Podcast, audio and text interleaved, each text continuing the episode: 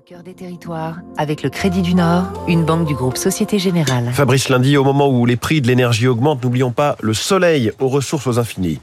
C'est le spécialiste du lampadaire solaire autonome, intelligent et connecté destiné à l'éclairage public, le Bordelais Suna Design, né il y a un peu plus de 10 ans.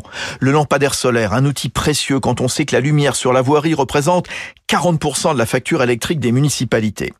L'entreprise de Blanquefort en a déjà installé plus de 100 000 conçus pour résister à des températures extrêmes, chaudes ou froides, à la poussière, aux ouragans. Suna Design est présent sur tous les continents, notamment aux États-Unis, depuis l'acquisition il y a deux ans du géant Sol Inc. L'an dernier, le Bordelais remportait un contrat de 40 millions d'euros pour installer au Togo 50 000 lampadaires solaires dans plusieurs milliers de villages. Et quand on sait que plus d'un demi-milliard de personnes dans le monde n'ont pas accès à l'électricité, sur certains continents moins développés ou certaines zones insulaires, c'est un outil de développement.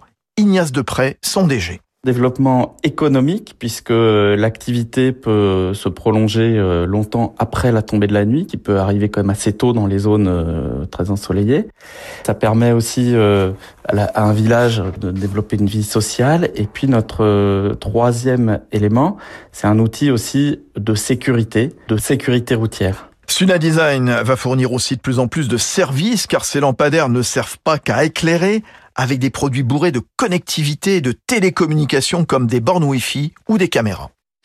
C'était Territoire d'excellence sur Radio Classique.